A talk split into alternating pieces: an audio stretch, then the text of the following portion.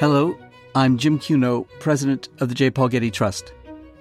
Welcome to Art and Ideas, a podcast in which I speak to artists, conservators, authors, and scholars about their work.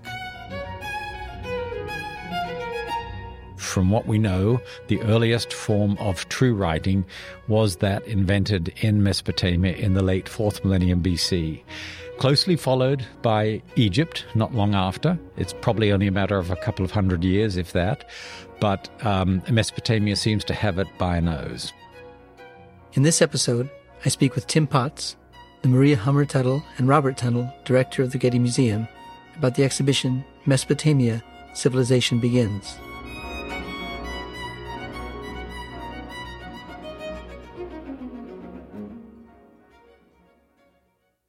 Mesopotamia has long been considered the world's first civilization. Dating back to before 3000 BC, the land between the Tigris and Euphrates rivers in modern day Iraq was the site of the first cities, the earliest system of writing, sophisticated forms of art and architecture, and networks of trade and diplomacy.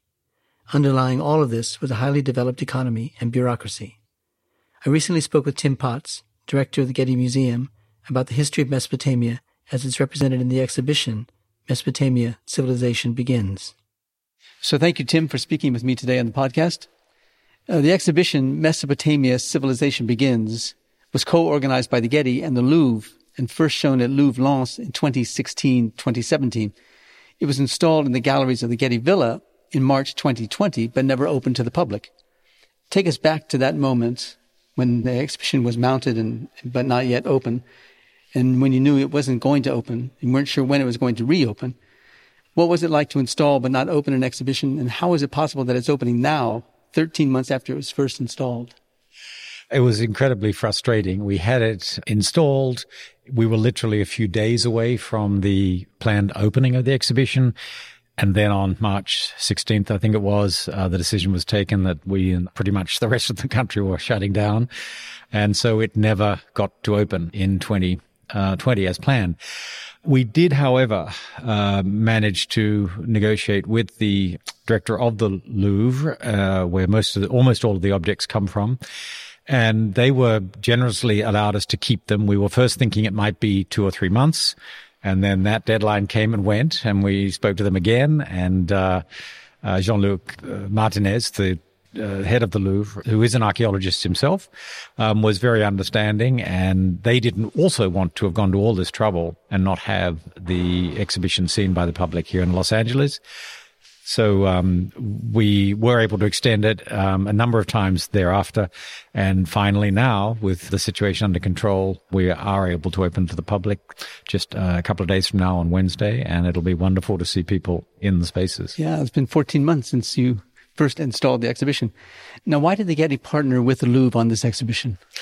Well, the, the fundamental reason is that the French were the first to excavate a major Sumerian site, that one being Tello in the 1880s and into the early 20th century. So the great sculptures of Gudea and many other of the masterpieces of Mesopotamian and Sumerian art are in the Louvre today. So to do an exhibition that represents Mesopotamia at its best, you really have to work in partnership with the Louvre. Locate Mesopotamia for us. We're standing in front of a map that's on the wall in the exhibition space. Tell us where the major cities are and relative to the Tigris and Euphrates rivers. Sure. Well, Mesopotamia means the land between the rivers. So it is actually referring to um, the Euphrates and the Tigris. And so that's why the Greeks called it that. It's essentially modern Iraq, um, but it also extends west into Syria and north into Turkey and a little bit at times also into what is now modern Iran. So it's Iraq plus a bit of the surrounding countries uh, as well. So tell us about what I think of as a provocative title for the exhibition. Mesopotamia civilization begins why do we make that claim? The civilization began in Mesopotamia, and how do we define civilization to begin with? Yeah. Well, very good questions and ones for which there aren't really short answers, but from what we know archaeologically, from the, all the discoveries and excavations that have taken place, it is the culture which seems to have got there first in a way. I suppose the key innovation is the invention of writing. And it is the case that from what we know, the earliest form of true writing was that invented in Mesopotamia in the late fourth millennium BC. Closely followed by Egypt not long after. It's probably only a matter of a couple of hundred years, if that. But um, Mesopotamia seems to have it by a nose. Well, this is probably difficult to answer, if maybe not impossible to answer, but why did that happen first in this part of the world? We don't know that, except that the fact that southern Mesopotamia, where this innovation took place, is a, a region basically desert, but very fertile through the flooding of the Tigris and Euphrates rivers. So if you are able to organize yourself in a way which exploits that natural resource of the rivers, uh, the fertility of the soil, agriculture, it can form the economic, if you like, basis of a flourishing society. So with the growth in population, the potential then to build uh, buildings using mud and clay as its fundamental um, material. You have the sort of basics of a wealthy and prosperous society. And when you have this, and it can support large populations, there is in a way the motive to organize those people and those structures and those activities in a more complex way. And you get to a point where that is going to require some form of writing or some way of recording events, commodities, you know, numbers of things, uh, the number of sheep you might be herding, the quantities of wheat that you're harvesting or whatever. So it seems like writing is going to be part of that process to make all those other aspects of society function properly. There would be trade relations, one assumes, between ancient Mesopotamia and ancient other populations. What about the trade relations? There were. Basically, Mesopotamia has lots of clay. It has the water from the rivers and it has mud and reeds that grow in the mud. And that's how, as it were, writing was possible and the architecture, you know, mud brick architecture was possible. But they didn't have timber. They didn't have substantial sources of hard stones. So those were imported. And the timbers came largely from the Amanus and Taurus mountains in the northwest in Syria and in Turkey. Some also in western Iran.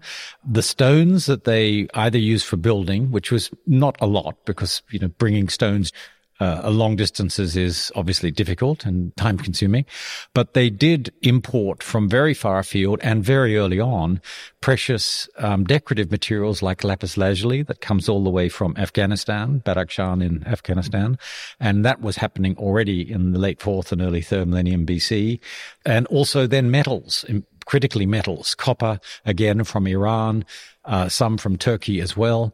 Uh, tin, we're less clear where the origins of tin for making bronze were, but that also was being imported, and gold, which is fairly well distributed in the ancient Near East, so that was available, but all by trade on the basis of the agricultural productivity of Mesopotamia, and particularly its textiles. A lot of the exports from Mesopotamia out to other places were the wool from the sheep and the um, factories in which the wool was made into garments. Now, architecture was obviously important to this, and you've already mentioned it with regard to the mud bricks and things, but um, uh, it was important to manifestations of rulership as well, I think. Uh, why was that the case? And tell us the role that the panel with the striding lion that we see in the first gallery of the exhibition, what played not only in decorating these buildings that were built out of mud or stone, uh, but also as a manifestation of the power of the ruler well, architecture was, of course, one of the ways you expressed the power of the culture, the city. Perhaps the most important of all was the city wall. And the first city that we know of on such a large scale in Mesopotamia was the city of Uruk, the city in which Gilgamesh was the king. And the hymns and other things about Uruk focus um, particularly on the size and magnificence and strength of the city walls. This panel in particular is one part of what was the Ishtar Gate of ancient Babylon in the um, 6th century BC. And this was the time when Nebuchadnezzar, uh, the second or the great was king of Babylon. There were a number of gates and they were named after various gods. So this is the gate um, named after Ishtar, the goddess of war and love. and it has the attributes of Ishtar, particularly the lion. In fact, she's often shown standing on a lion. So the processional way leading out through the Ishtar gate was lined with literally hundreds of images of these lions and other beasts which relate to another god Marduk, the Mushushu animal, which is a composite, actually a, a, a, mythical hybrid animal. But the lions are real lions and represent Ishtar. But of course, the lion was also traditionally the um, master of beasts and therefore the king of the animal kingdom. So it was also indirectly an image of and representation of the power of the king. So you would walk into the gate or through the gate and at a place somewhere above eye level there would be this great big lion, and there would be a sequence of lions as one walked along to enter into the buildings, I think. And then on the reverse, you would walk out uh, yes. know, against the direction that the lion is facing.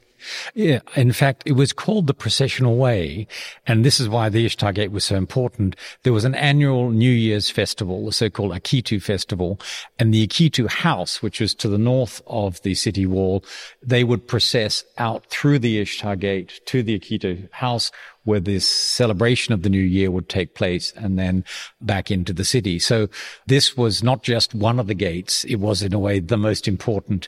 And it's where the king and the gods paraded, particularly for that New Year festival. Throughout the first gallery of the exhibition, there are a number of uh, images of rulers not, not only in figurative sense like the lion that we were just talking about, but in the stele, for example.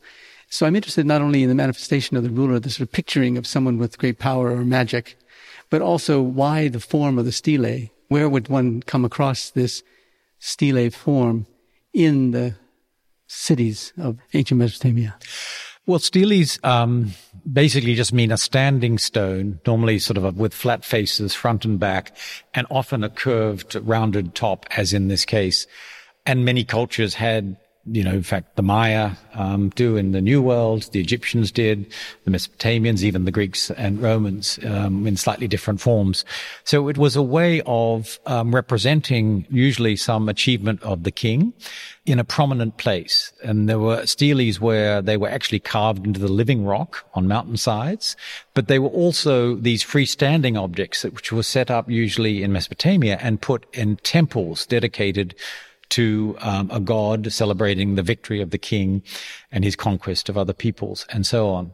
Uh, in this case, it's a work from about 2000 BC, perhaps a hundred years earlier than that, what we call the Neo-Sumerian period, uh, when the Sumerians were the, still the principal culture and language of the region. It shows a god. We can tell he's a god because he has the multiple horned headdress on the right and he's seated on a throne and he's handing the rod and the ring, which are the symbols of rulership to the person who's pouring a libation to the god. So although we're missing the top half of the image of the person pouring the libation, it's almost certainly a king. And he's being handed the symbols of rulership, the rod and the ring, uh, as appropriate to a king. We don't know who, which one he was. The stele was probably looted from Mesopotamia at a certain time and brought back to Susa where it was excavated in the early 20th century. What is important about the act of libation? We see it not only in this stele, but we see it over here in this standing figure uh, with libation being poured, self-libating, I guess you'd say, pouring the, the water over oneself, it seems. Well, yes. And these are two rather different forms of libation. The one we were just talking about has the king pouring the libation into a vessel which is set up in front of the god. So that's in a way the more traditional form of libation. And, and a palm is now growing out of the libation, expressing the sort of fertility of the land. This one is rather different. It's showing a pair of figures, mostly damaged and broken away, but you can see there um, both holding this vessel from which flowing water, which has fish in it, which means it's the sweet water, the underground water, as it was conceived by the Sumerians, flowing out of the vase. It's again an expression of the fertility of the land and therefore the bounty, if you like, of the gods that support agriculture and prosperity in their cities. So we're looking at uh, various manifestations of the kind of um, belief systems within the city. And over here, there's uh, some worshippers of figures who are draped in uh, cloth, I guess it is, uh, and w- what is this? As you say, these are ex votos. So they were um, statuettes um, placed in temples, mostly with their hands clasped in worship before the god. So they were, as it were, praying to the god on behalf of the person who had them installed in the temple. So it's showing the piety of that person towards the god. The ones that are wearing this rather um, distinctive garment, this is what's called a kaunakes. It looks like it's sort of a tufted sheepskin um, rather heavy, and it would have been a very uh, hot garment to be wearing, particularly in the heat of Iraq. But that's what it seems to be, and it occurs not only here in Mesopotamia, but in figures all the way east through Iran and as far as Bactria in Afghanistan. So it clearly indicated a certain type of status and importance and had, you know, some meaning, which we don't know uh, precisely what it is, but it's people of status who are in a position to make offerings of this kind to the god. Now, important to any uh, civilization would be the emergence of writing, not only for uh, use uh, in the economic trade and so forth, as we discussed earlier, but also in terms of the belief systems, a way to communicate the belief systems. Uh, and we think that writing emerged around 3200 BC why did it emerge when it did, and when and how was it interpreted? Well, part of the answer is there does seem to be a bit of a backstory to writing. For thousands of years earlier than 3200 BC, we find in excavation small clay kind of pellets, little things that have been modeled, but then only really the size of um, a dime. And they sometimes have um, impressed markings on them. And these tokens, as they're called in the archaeological literature, some of them resemble some of the earliest signs which were used in writing on the clay tablets. So the idea is that maybe people for some thousands of years had been counting commodities, whether it's wheat or numbers of sheep or whatever, and that these tokens then, um, at a later point in the fourth millennium, around 3400, 3200, they had the idea rather than collecting these tokens and using them to count what um, these commodities, you could actually uh, inscribe the same shape in a clay tablet and have you know more than one in a tablet, which could then convey more information um, more easily.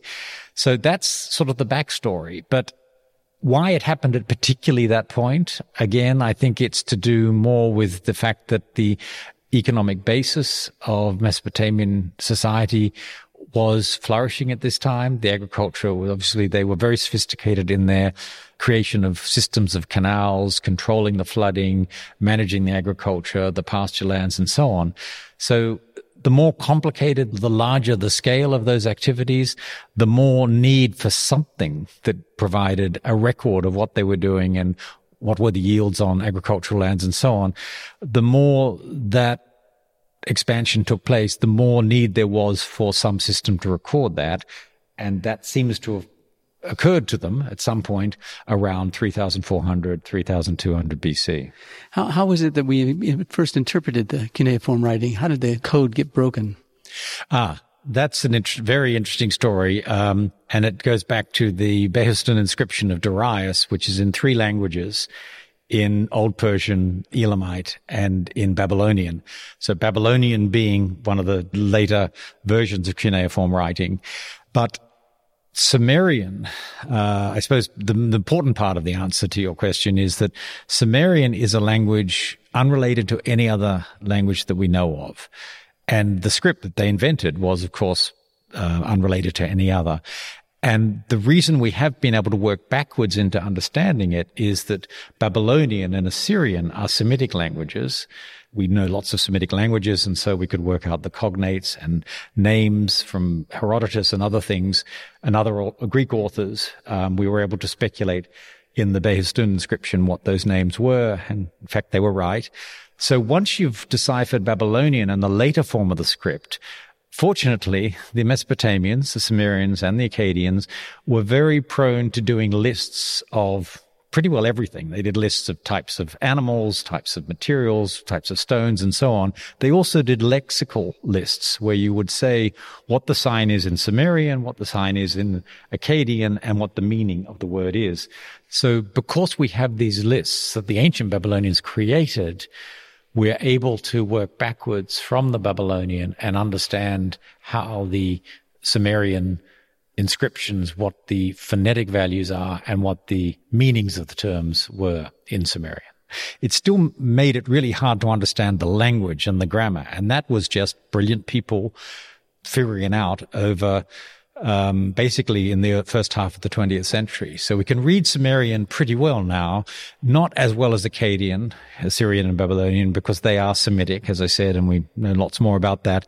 But it was an effort of, you know, really talented, able linguists working very hard.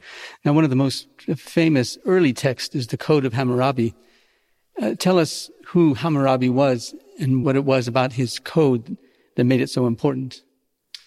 Well, Hammurabi's code is one of the law codes that have survived from ancient Mesopotamia. It's not the earliest. We have them back to the Sumerian period. Um, but Hammurabi's law code is particularly famous because of the extraordinary uh, monument that is in the Louvre, found at Susa again. It had been looted from Mesopotamia and taken back to Susa in the 12th century BC. It's such a magnificent monument. It has an image of the god uh, of justice, Shamash and Hammurabi, and then the all of the the very long and detailed text of if a man does such and such, and these are the consequences, and this shall be the punishment or the outcome. And it's so well preserved, and it's one of the great monuments that survive from ancient Mesopotamia. And there were many copies of it. We know that because other fragments have been found in uh, in Susa and elsewhere. And in fact, the major one that's intact in Paris, um, and we know from that that it was found in Sippar, a site um, also in Babylonia. So, because it's the most elaborate, the most complete, it's become the uh, icon of Mesopotamian law. Um, but as, as, I say, many kings were lawmakers, and um, having a structure of law and of legal practice was you know, an important part of Mesopotamian society. Hammurabi was a political figure, a figure who lived, we know, at a certain time. Is it important that this documents that kind of power that a person would have, that they would become so identified and identifiable? And Hammurabi um, was famous, frankly, in his own time, not so much for his law code, although many would have known of that, but it was he was a, a conqueror. He created the old Babylonian empire, if you like, which was the first time Babylon had become, you know, explicitly the master of all of Mesopotamia. So it was a time of great change, and Hammurabi was the major political figure who created the biggest empire at that point that had been established. It's not large by the standards of later empires like the Assyrians and Nebuchadnezzar and the Persians. But at the time, he was the major political force. So he was uh, seen as a great conqueror as well. And that's what he would have been feared and respected for. Well, tell us about Prince Gudea of Lagash. He also is represented uh, in various manifestations within the exhibition as an architect, as a figure holding a vase of flowing water, the kind of libation we've talked about, both standing and seated. And why was he so important and how do we recognize him? He's a very interesting character and there are a lot of unknown questions about him.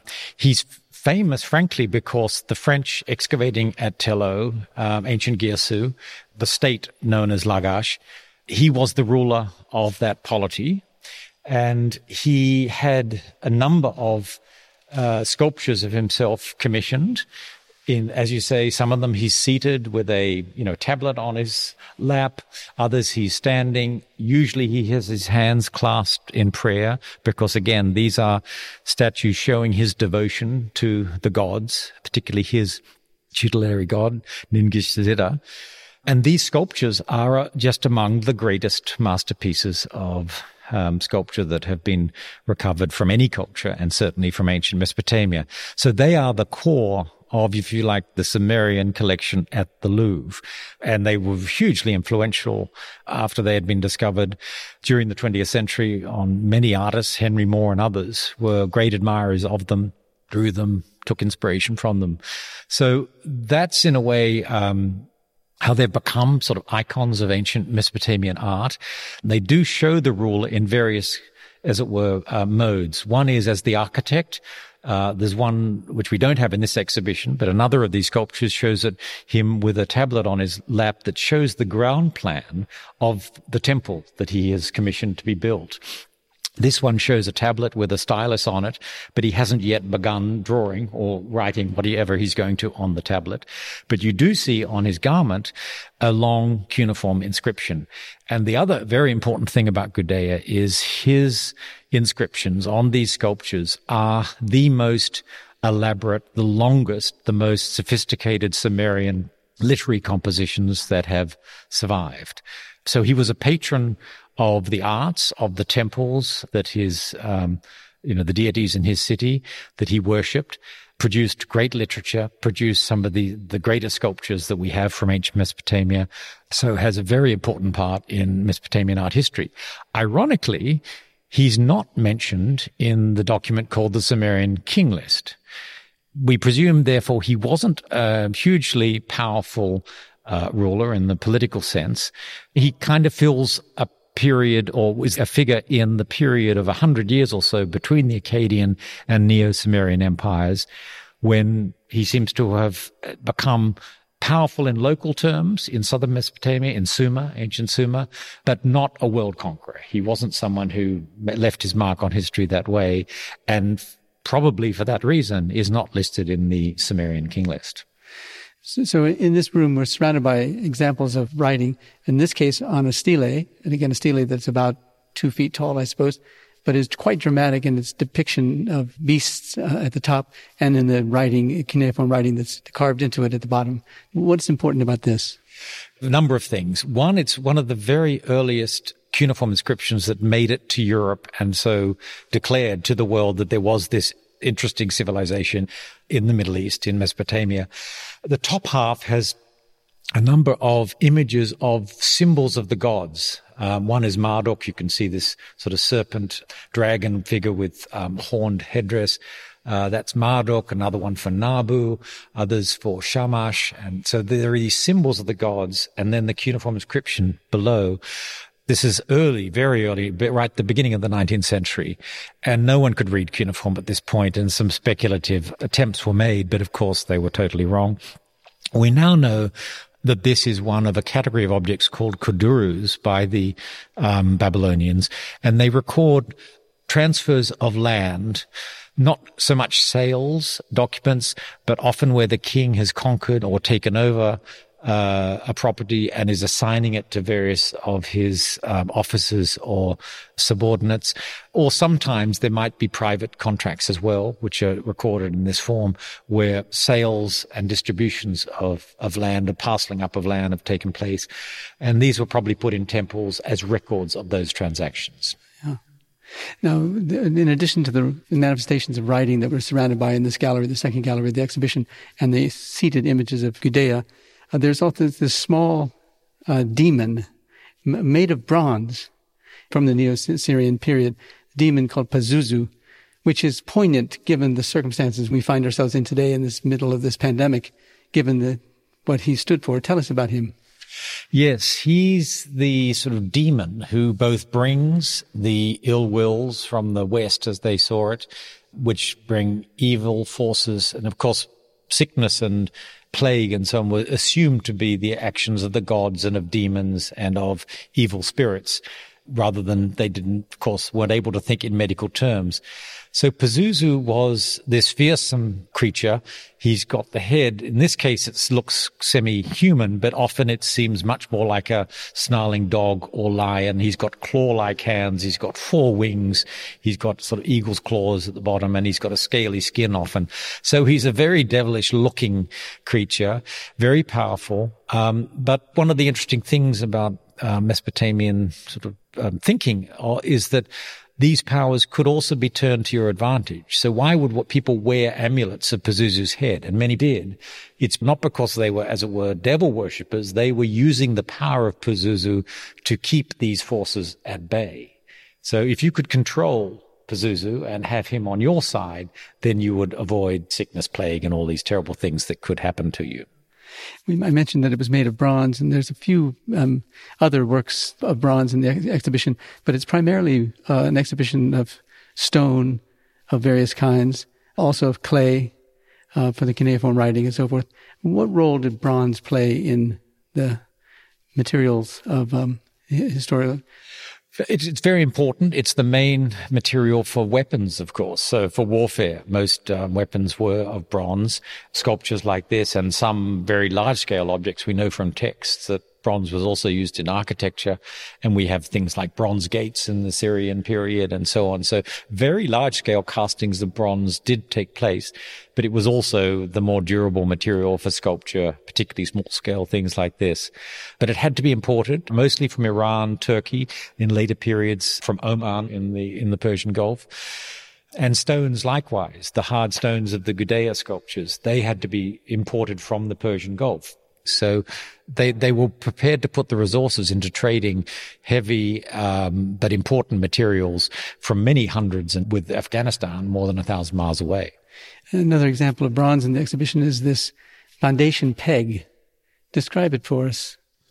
Foundation deposits were a peculiar uh, thing in Mesopotamia. When a temple was being built or a palace, an important structure of any kind, often in the four corners of the building, they would um, have a, a box, if you like, lined with bricks and sometimes with bitumen, in which they would deposit an image of the god or the king uh, and a text, a tablet, either in stone or in bronze, recording the fact that this building was being founded by this person, usually a king, and exhorting anyone who finds it in the future to um, respect uh, and celebrate that king's achievement and certainly not um, damage it or destroy it.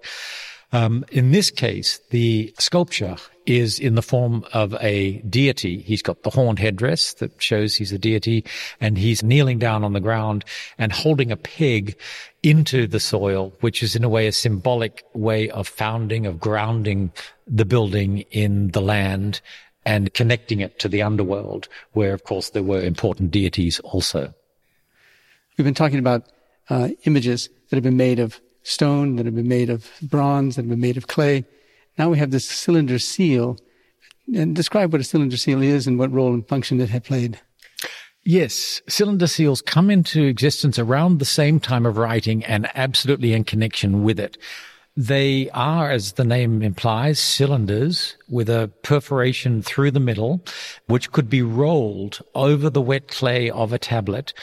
And so they complemented the writing, the inscription on the clay tablet, and they served more or less as a signature of the person who owned that seal. The seal we're looking at is one of the, perhaps the most famous that survived from ancient Mesopotamia. The subject matter of the seal is unique in a Mesopotamian glyptic at this time. And it shows a pair of water buffaloes being fed the sweet waters of the uh, underworld, the world of Enki, from flowing vases. And it's remarkable that they would have used this motif because water buffaloes didn't exist in Mesopotamia at this time. They were an exotic beast. We have not found any um, bones or other evidence of water buffaloes at this time but they clearly had a prestige as being exotic and remarkable. So, in addition to this extraordinary image on this uh, cylinder seal, there's some beautiful writing on it, rather extensive writing. There is, and it's such a small scale. It's remarkable um, that it can be done so delicately. It does record, as cylinder seals do, the owner and his title and so on. In this case, it refers to the king, Shar-kali-sharri, king of Akkad. Ibni-sharrum, the scribe, is your servant. And this was the typical sort of acknowledgement of an officer of the state and of the king. And this authorized them, as it were, to use this seal in contexts to give it legal force. It's about an inch and a half or two inches tall, and that's it.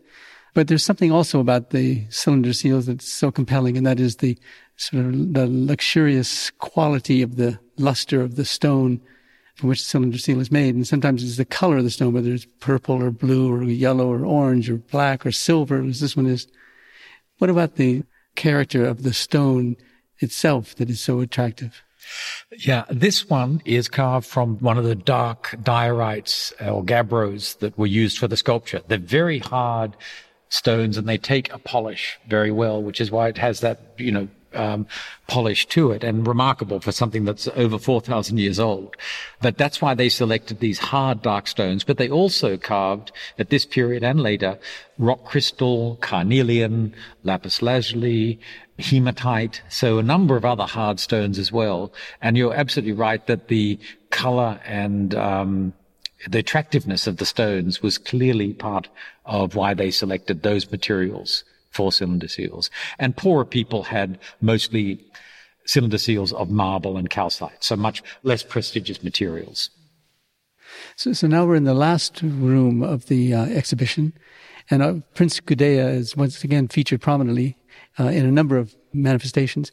In this case, there's a libation goblet uh, of him. Describe it for us. Yes, this is another uh, unique, absolutely unique object. Very few vessels that we can know were used in the rituals of temples, of important temples, have survived. And from this early Sumerian period, this is one of the very, very few. And it is, as you said, from the time of Gudea, it shows um, the images of Ningishzida, another one of these highly uh, hybrid objects. It's got a sort of feline and snake-like um, body with horns on its head and the sort of head of a, um, a reptile of some kind. So this is the image of Gudea's own tutelary um, god. So his, as it were, personal patron amongst the gods. And it would have been used to pour libations. And it has the two images of Ningishzida and then these intertwined serpents, snakes, twisting up the side of the vase very much like, you know, the traditional image for, you know, medicine, if you like, in modern times. Anyway, here we have these intertwined serpents, which are, as it were, another aspect of Ningishzida, the underworld, the chthonic, the world um, under the ground, where there were very important forces as well. And this would have been used in pouring libations to Ningishzida in the temple that Gudea himself had built in Girsu in around 2100 50 or so BC. Was he, as a prince, as important as he seems to be by virtue of all the different manifestations of Prince Gudea in the exhibition?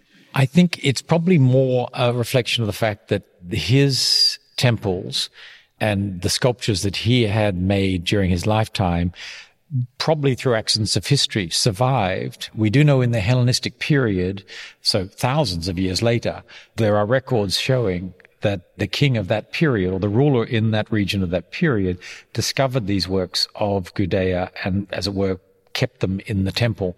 So he was lucky in that his temples weren't totally destroyed by later rulers. There wasn't a major rebuilding done and that his objects survived. If we were able to find, let's say, the palace of Sargon or temples built by Sargon a few hundred years before Gudea, they would be equally and maybe even more magnificent, those sculptures, but they just haven't been discovered yet and, and maybe don't survive even under the ground to this day. So it's an extraordinary exhibition. And as we leave the fourth and last room of the exhibition, uh, tell us what brought about the end of Mesopotamia. Well, I think the main sort of uh, factor was the great conquest of Alexander the Great of the whole ancient Near East, including Mesopotamia in the late fourth century, because in his wake that brought Greek culture, if you like, as a veneer of uh, a second way of seeing the world uh, on top of the traditional Mesopotamian one. It did, though, have a positive effect in the exchange that then took place between Greek thinking and Mesopotamian thinking. And much of the scholarship on astronomy, mathematics, and other things that the Mesopotamians had achieved over millennia were transferred to the Greeks at this point. What happens though over then the following centuries from the fourth into the first century AD is a gradual decline of Mesopotamian culture. And if you have to put a date on it, it's around 70 AD when the last datable cuneiform document in Babylon is written that has been found to this point anyway. So by the first century AD, you will have to say that Mesopotamian culture essentially has passed away. Well, it's a beautiful exhibition, an important exhibition. It's in the context of a series of exhibitions that you and the Getty Center and the Getty Villa have put together in a series called Classical World in Context. The next one's going to be Persia. Mm-hmm. Tell us about that. Yes. So we started with Egypt. And the concept here is we want to look at the cultures that the Greeks and Roman were in contact with and influenced each other. So it's not a question of just the Greeks influencing the Egyptians, but also the Egyptians influencing the Greeks and so on. So we started with Egypt. Now we're moving on to Persia and after that, Thrace and the Levant and other regions. And the idea is that these exhibitions and the publications that go with them will build up into a pretty comprehensive account of how the classical world interacted with the greater Mediterranean, Near East, and in contact through the Silk Road all the way to China. So it's really to emphasize the point that cultures were not isolated entities with clear boundaries or borders, there was trade, there was immigration, there were all of these influences back and forth. And that to understand any of these cultures, you really have to understand the dynamic of interaction between them. Yeah, well, it's a very beautiful and important exhibition. So thank you for joining me on the podcast to talk about it. Thank you.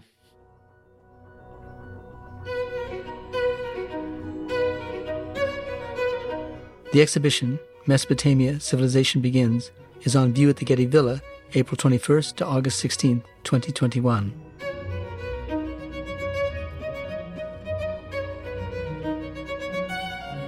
This episode was produced by Zoe Goldman, with audio production by Gideon Brower and mixing by Mike Dodge Weisskopf.